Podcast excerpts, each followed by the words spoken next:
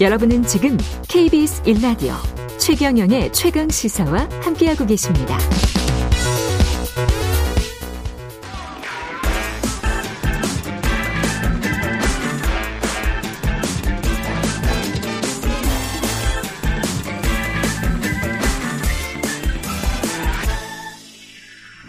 네, 한 번 더 뉴스 오늘은 정은정 작가와 함께 하겠습니다. 안녕하십니까? 네, 안녕하세요. 예. K 급식의 그늘. 정원도 못 채우는 학교 급식 조리 노동자와 관련해서 K 급식 K 급식이 우리나라 급식입니까? 네, 뭐 네. K 붙이면은 굉장히 한류 열풍이나 K 컬처, K 팝. KBS도 있네요. 그러고 KB. 보니까. 네.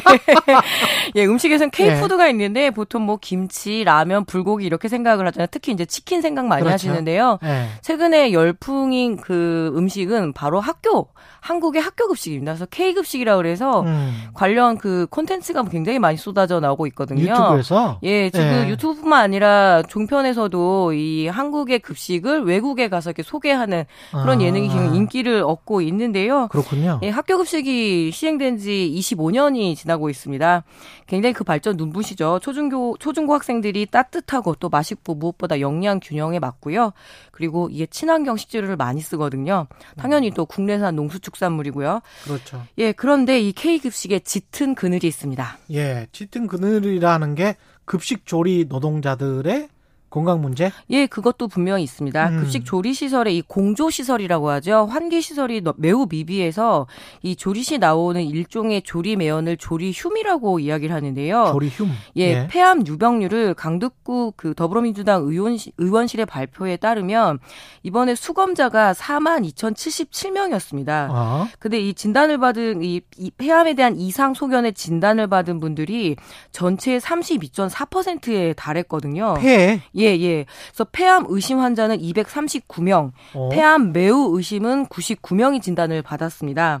그러니까 10명 중 3명이 폐암과 관련한 이상 소견이 있다라고 발견했으니까 이거는 특정한 직군에 어떤 특정한 질병이 몰리게 되면 이 그 근무 환경이 매우 열악하다라는 반증이잖아요. 그러네요. 예, 그래서 이 급식실에 대한 문제도 있고 어. 최근에 이 조리 실무사와 조리원들을 모집을 하는데 정원을 거의 채우지를 못하고 있습니다.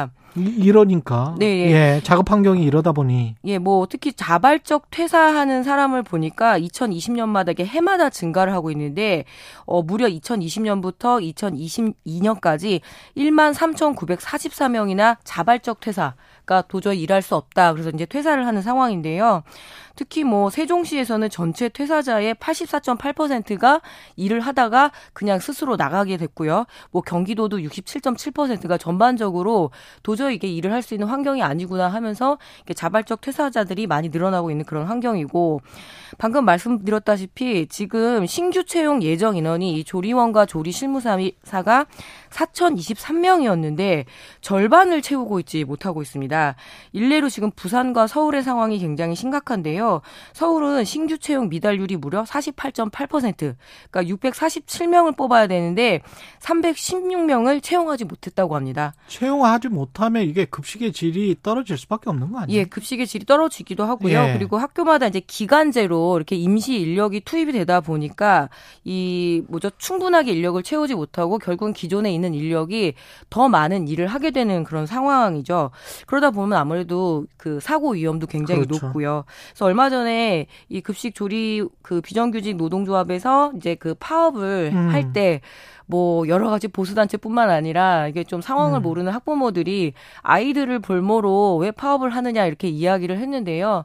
사실 좋은 급식은 좋은 노동에서 나오거든요. 그렇죠. 우리 아이들 먹는 음식이 이렇게 반인권적인 상황 그리고 매우 열악한 조건에서 나온다라면 이 부분은 좀 학부모님들도 관심을 좀 두셔야 될 것 같습니다. 아까 4만 명 정도, 4만 2천 명 정도를 했는데 32.4% 1만 명 넘게 이상 소견 진단을 받았다는 거는 매우 심각한 매우 상황인 거죠. 심각한데요. 예. 탄광의 노동자들 같은 그런 것보다 더 열악할 수가 있겠습니다. 계속 무슨 뭐 뭘 구우니까요. 예, 밀집 뭐 한국. 급식이 그렇게 맛있는 거는 조리고 튀기고 굽고 그러니까 네. 아이들 입맛에 맞게 하다 보니까 굉장히 많은 그 조리 흉이 발생하는 음식들이거든요. 예. 아이들이 맛있게 먹었다 그러면 아 누군가 굉장히 큰 고생을 했구나 이렇게 여겨주셔야 될 것 같습니다. 예. 다른 선진국들에서 뭐 포테이토 칩 나오고 네, 뭐 냉동식 해동하고 하는 게 냉동식 해동하고 뭐 피자 나오고 뭐 이러거든요. 예, 그거에 대해서 우리가 많이 비웃었는데요. 예. 거기는 사람값이 비싼 곳이기 때문인 거죠. 그렇죠. 네. 6999님이 아 너무 안타깝습니다. 아이 초등학교 급식 너무 맛있다고 두 번씩 먹는데요. 두 번씩 먹는 아이들 많아요. 네. 상탄 초등학교 감사합니다. 뭐 집밥보다 이렇게. 훨씬 낫죠. 예. 그런가? 우혜진님은 단체 급식 조리사는 육체적인 노동 강도가 센 곳입니다. 이런 말씀하셨네요. 그 노동 시간도 OECD 경제 협력 개발기구 우리가 또 거의 꼴찌죠. 아, 예, 뭐 예. 꼴찌했다면 차라리 이거는 꼴찌 꼴찌했다면 좋을 텐데 예. 우리나라 노동 시간이 이 경제협력개발기구 OECD 회원국 그러니까 36개 회원국인데요. 예. 네 번째로 일 많이 하는 나라로 꼽혔습니다. 네 번째 꼴찌. 예, 한국보다 일 많이 하는 나라가 이 중남미 국가의 멕시코와 코스타리카, 칠레인데요. 그리고 아. 다음에 우리 한국입니다.